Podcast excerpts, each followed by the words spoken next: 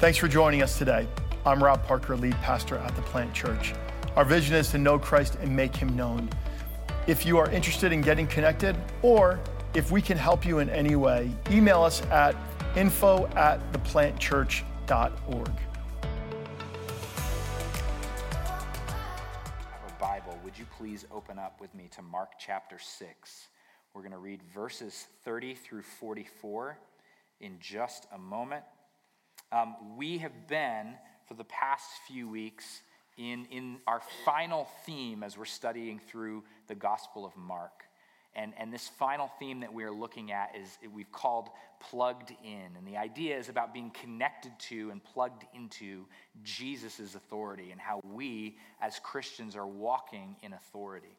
And I think I mentioned last week, I, I love this phrase from a, an old Alliance pastor back in the 40s uh, who described uh, our role seated with Christ in heavenly places as being in the control room of the universe.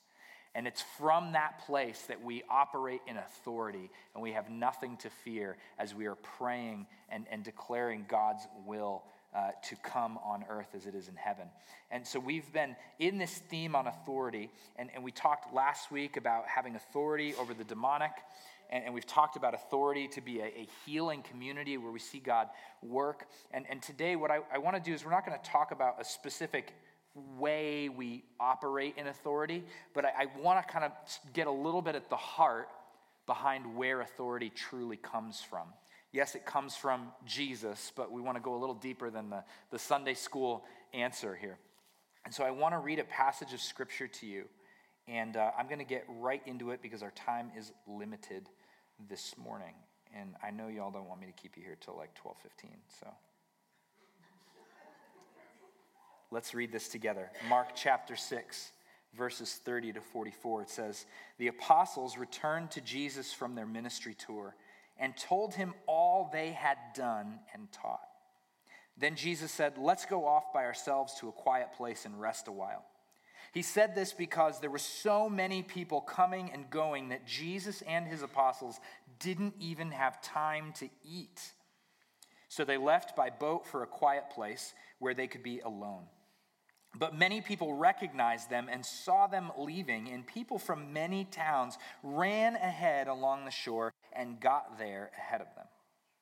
Jesus saw the huge crowd as he stepped from the boat, and he had compassion on them because they were like sheep without a shepherd. So he began teaching them many things. Late in the afternoon, his disciples came to him and said, there is a, This is a remote place and it's already getting late. Send the crowds away so they can go to the nearby farms and villages and buy something to eat. But Jesus said, You feed them. With what? They asked. We'd have to work for months to earn enough money to buy food for all these people. How much bread do you have? He asked. Go and find out. They came back and reported, We have five loaves of bread and two fish. Then Jesus told the disciples to have the people sit down in groups on the green grass. So they sat down in groups of 50 or 100. Jesus took the five loaves and two fish, looked up toward heaven, and blessed them.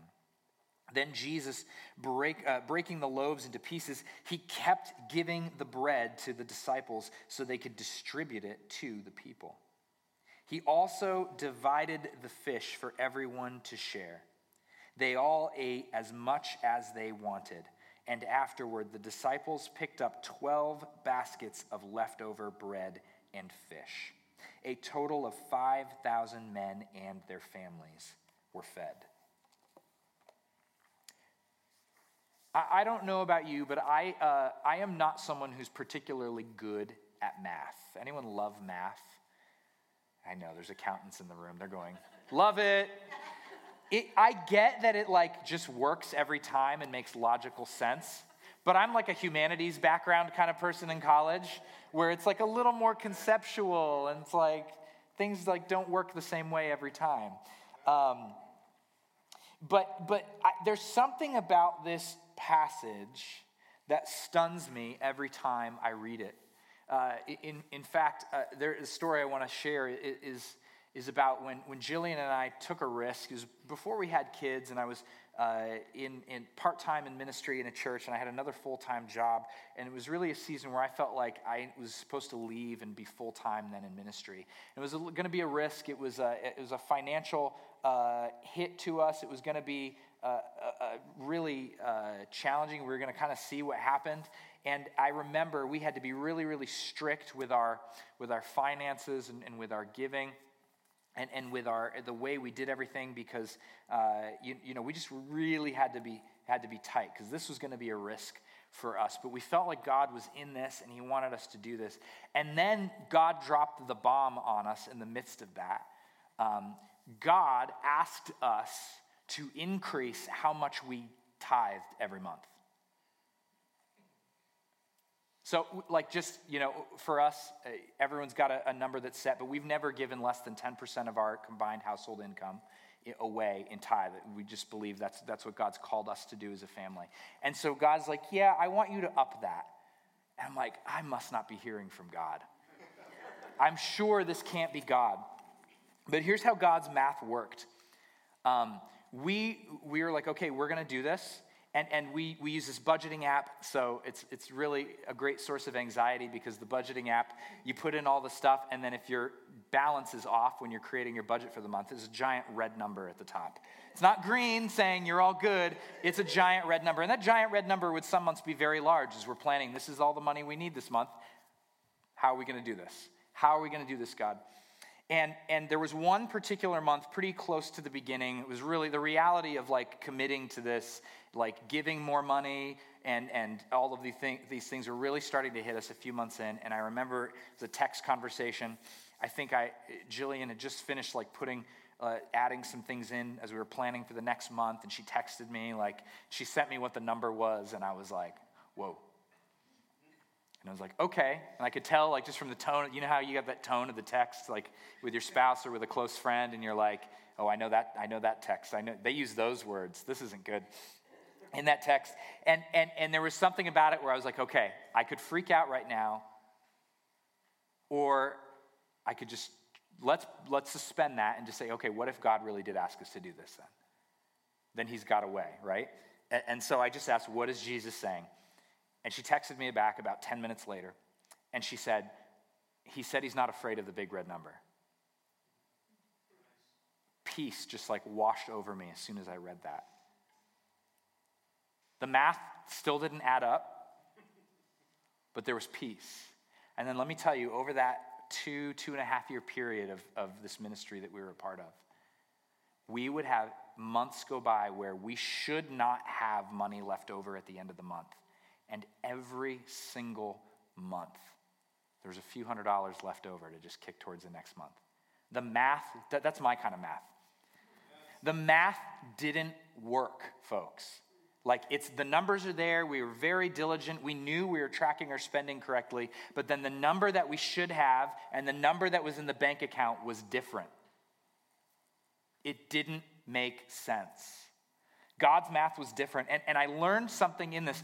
I, I had seen God provide, I'd seen God do miracles, I'd, I'd seen Him work in amazing ways, but I had to learn that my confidence could only get me so far.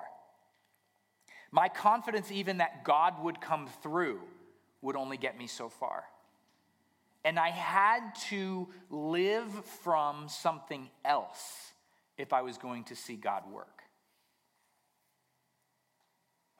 And, and here's what I believe for, for you and for I maybe it's provision,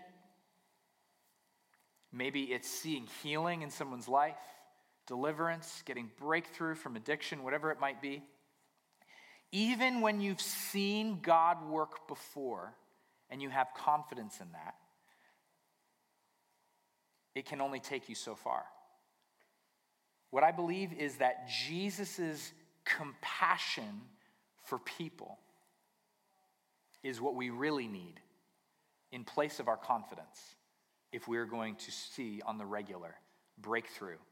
And we're going to start seeing God's math, not our math. And we're going to start to see healings. And we're going to see crazy, crazy answers to prayer.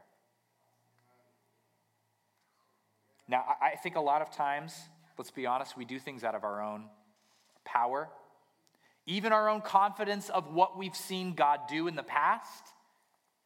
And a lot of times I can bring that in prayer, or I can even bring that when I'm preaching on a Sunday morning, or bring that to when I'm praying for healing. Like, oh, I've seen God do this before. Like, I know what to do. I've got confidence in the model. I've got confidence in the whatever. I've got confidence in the fact that I know God can do this. And for some reason, I'm falling short in those moments. But I've had other moments where I'm not operating out of my confidence, but out of God's compassion for people. And I see an entirely different answer in my prayer life. Jesus wants to invite you and I to exchange our limited confidence for his unending and limitless compassion for people so that you can see answers to prayer that you never thought were possible. So I want to get into this text very quickly because this is what is happening in this story. And I think it's critical for us. If we're going to be people who walk in power and authority, we have to understand that our confidence can only get us so far. And we have to draw from something deeper. And it's Jesus' compassion for people. In the beginning of this, right off the bat, why do I know this is true? Because the apostles, his disciples, it says they returned to Jesus from their ministry tour. Now, a little earlier in Mark chapter 6, verse 13, the disciples were sent out. They're sent out. They're going to go do the work of ministry. They've been watching Jesus heal the sick, raise the dead, cast out demons, do all this stuff.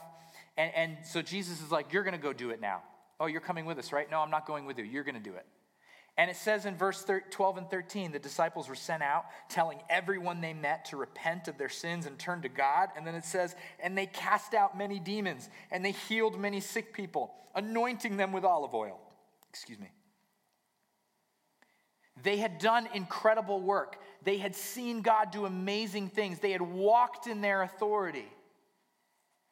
This is amazing. Got all these testimonies now that, God's doing incredible work. We're, we're, we're all gung ho.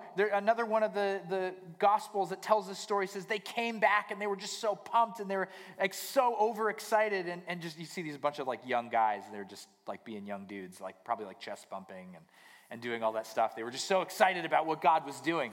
Uh, you ever seen an answer to prayer that was just like, oh, and you're just so excited?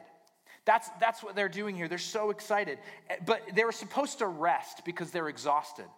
And the way the Sea of Galilee is, is it's up really high, like all the surrounding uh, terrain. So you can watch boats going across. So they see them get into a boat and they're going, and they just, oh, Jesus is going over there. And they follow them around and they get to the other side before Jesus. And they all show up and they're there. And think about this Jesus' disciples, they have been like great confidence, but they're tired. Jesus sees these people, and the passage says he had compassion on them. These guys needed to rest, but somehow Jesus' compassion was stirred up for these people and he could not leave them hanging.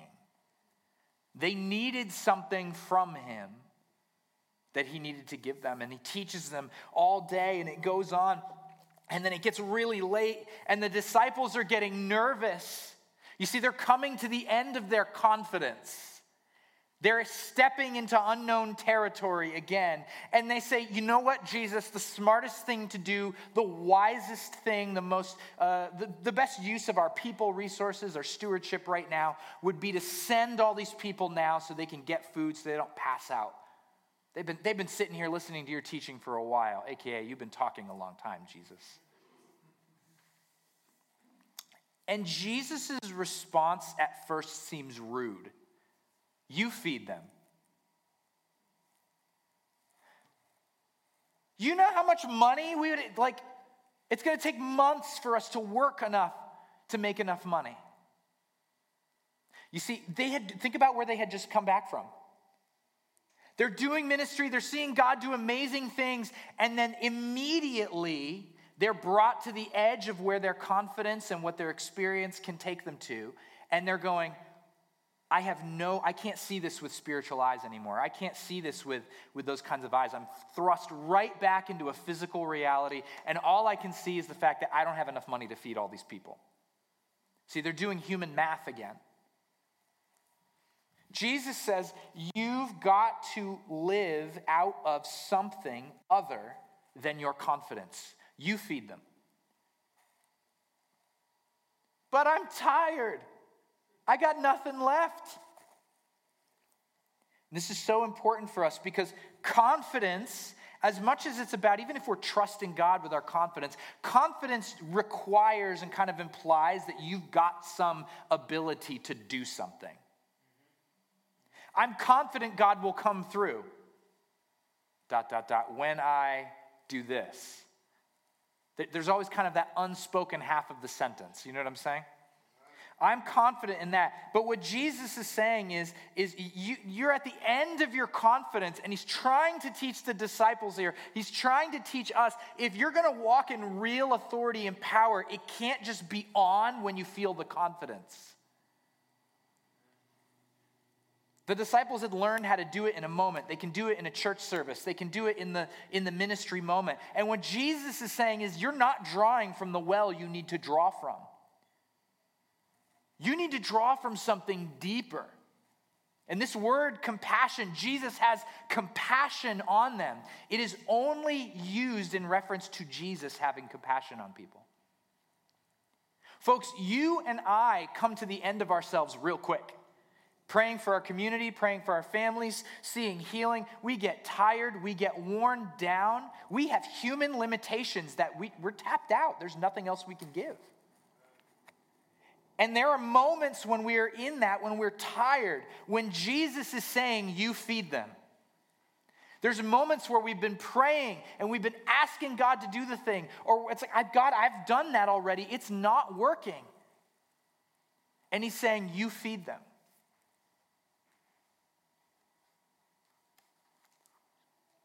Jesus is asking you to live drawing from his compassion, not from your confidence.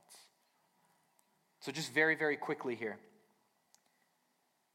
for the sake of time, I, I want to highlight two insights from this passage about this question How in the world do I walk in Jesus' compassion? How do I draw from his compassion and not be limited by my confidence?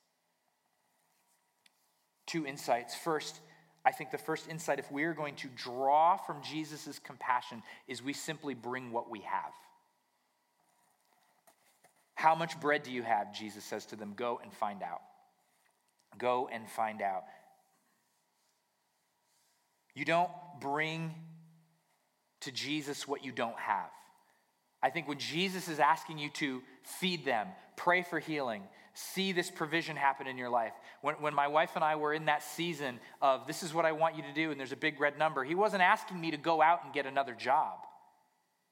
He was asking me to bring what I had to him. Are you bringing what you have to Jesus, or are you complaining that you don't have enough?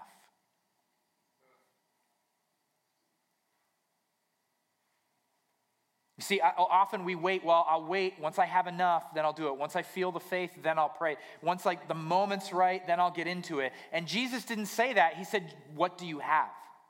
And, and even this further insight, he says, go and find out. Some of you might need to take stock, depending on what the issue is you're facing. You might need to take stock of the tools, the experiences, the wisdom God's deposited into your life. You might have to go back to old journals. There might be some reflection required. What do I have to give to God in this moment? There might be things in your history with God you've totally forgotten about that you need to go back to. Go and find out what you have. That's it. I want to clarify this because this is so important before we move on. Um, we need to clarify this distinction. As I said before, we are limited human beings. Jesus is not saying, bring me enough for everyone, even if it is going to violate your limits, if you're going to be overextending yourself, if you're not going to have margin. He's not saying do something that you don't have the capacity for. He's not saying say yes to more things until it works. He's saying simply bring what you have. Some of you overextend yourselves. I know because I do the same thing sometimes. I say yes to too many things. And when I say yes to too many things, I think I'm bringing what I have to God. No, no, no, you don't have anything to give. That time's not supposed to be something you say yes to. So I want to clarify this distinction. This does not mean that you say yes to everything, that you in every moment have all of the human energy and physical energy to give yourself. Your moment when someone asks you for prayer and, you need to bring what you have in that moment, you might not be able to pray more than Jesus bless them. And that's all I've got right now. You might be with young kids and you get a text and it, it requires, man, I've got to, what can I do? I can't help this. I, I, could like, I could help and overextend myself and maybe resent my friend who's asking for help, or I could just offer this little thing that I actually have to give. Just bring what you have. Do not overextend your limits. See, that's how we start playing God. We don't trust that God will multiply what we give, and so we try and overextend ourselves. Just bring what you have. This is how we start to draw on the compassion of Jesus. Second, not only do we need to bring what we have, but we need to receive what he gives. You need to receive what he gives you. I love this. When Jesus took the bread, he modeled for us thankfulness to the Father with those five loaves and two fish. I love that. He modeled thankfulness and gratitude. Some of us receive something from God. It's like Elijah when he's praying for rain, rain. and He prays and prays for hours. No rain, no rain, no rain. And then his servant comes and he's like, There's a cloud the size of someone's fist. He's like, Great, answered prayer, let's go. The rain's not here yet. But receive what God does give you. Receive the answer God gives you. We prayed for, for faith uh, in a partnership class several months ago. And she started to feel a little bit better when we were praying for her back. And we just took a moment right there when we were praying for healing just to say, Thank you, God, for the healing you've brought. And then He brought the rest. And she stood up out of that. She'd been hobbled in with a cane and she walked out without it. Isn't that awesome? Receive what He gives you. And then I love this. From that posture of thankfulness, Jesus, not the disciples, I've never noticed this before when I've read this passage. Jesus, not the disciples, it says, kept giving bread.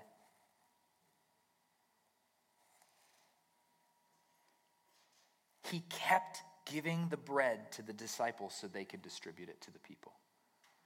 Some of us are taking what God gives us and saying, How can I multiply this? He's not asking you to multiply it, He's asking you take it, turn around, and give it to someone. And then go back because Jesus is going to keep giving bread. You see, Jesus' compassion means you don't have to have enough. You don't have to have enough confidence. You don't have to know and have this all figured out.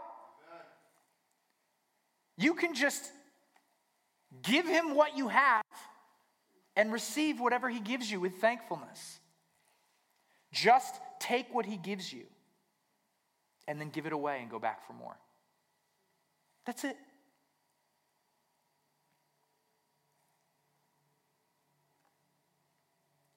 I, I am, pastors are all, we're all guilty of this, but I am guilty of this, and, and others are guilty probably of versions of this, but it becomes so easy to want to kind of prove God to people in some way.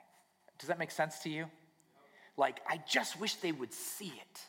I just wish, wish they would see Jesus for who he is. And we might not be heavy handed about it, we still might be gentle, but there's that thing in us.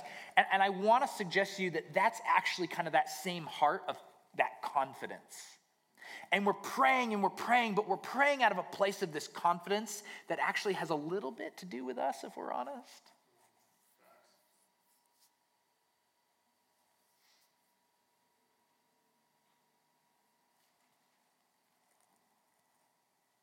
And Jesus is saying, Feed them. You didn't give me it all yet, Jesus. I can't feed them. Feed them. What do you have? And are you giving it away? Man, when you get connected to the compassion of Jesus, you find a spring, a well of living water that you are able to give out of. Not beyond your limits, but you are able to give well out of that spring of living water. When you receive his compassion for yourself, you can give it away. Because, man, our, our, our confidence, it ends, it falls short, we get tired, but his compassion's still there for the multitude, even when we don't have enough. We need to go on a retreat, his compassion carries us through. We need provision, his compassion carries us through. We need authority and, and power in someone's life because we need to see someone get healed, not on our confidence, not by might nor by power but by Him. His compassion. If you read through accounts, especially in Mark, but the other Gospels, when Jesus just goes crazy and like heals tons of people and casts out tons of demons, it's almost always there's this phrase Jesus had compassion on them. His compassion is intimately linked to his power. His compassion is intimately linked to his authority. If you are not seeing answers to prayer, I want to challenge you to ask are you doing this out of confidence or out of Jesus' compassion? Where is it coming from? I want to share this, this story as we close quickly. Uh, Elena, who attends our church, she's not here this morning, but um, she, she just shared a story with uh, a few of us in our, our life group a couple weeks ago. It was crazy. And she, she, I asked her if it was okay to share this, but she, um, we were praying a couple, couple weeks ago. We are praying for healing after Paul had preached. And we were praying not prayers of, God, I hope you heal this person or please heal this person. Remember? We were praying specifically with authority. I wanted you guys to command these things to leave whatever it was. Not, not be like, God, if it's your will, please help. Pray with authority, right? So she took that to heart, she said. And that, that afternoon, she gets a text from a friend of hers that lives in, I, I think, Kentucky or Tennessee. And um, her friend has a one year old baby with a breathing tube uh, in the throat, like a trach. Mike, is that the right name? Nurse Sue? You're two for two today. Thank you. Uh, to help the baby breathe. And um, out of nowhere, baby's been fine, very stable, living at home. Um, out of nowhere is just having trouble breathing. And they're getting ready to leave for the hospital. She texts Elena, please pray. And Elena is just going, she st- almost started to pray the way she always did. And then she stopped herself and said, Oh, let me pray differently. But, but her prayer, you got you to understand, it wasn't out of confidence. It wasn't out of anything. She loves her friend. She loves this kid. This was a prayer of compassion. And she said, I just commanded the throat to be open again because the throat was closing in Jesus' name. She gets either a text or a call back a little while later. He's breathing fine. We don't need to go to the hospital.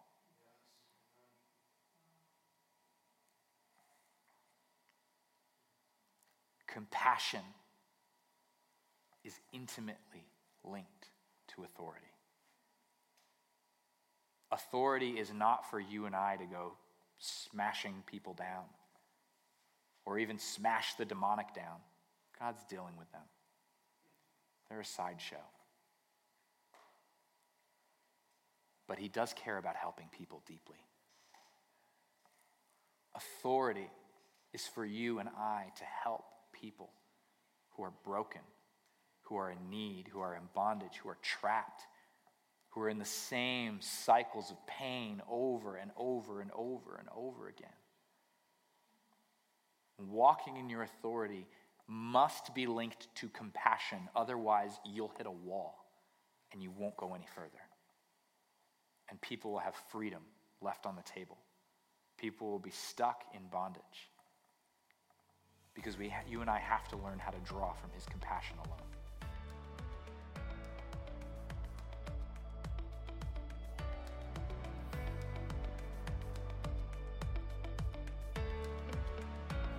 It was great having you with us today. We do hope that this sermon inspired you to know Christ and make him known. For more sermons and resources, please visit us at theplantchurch.org.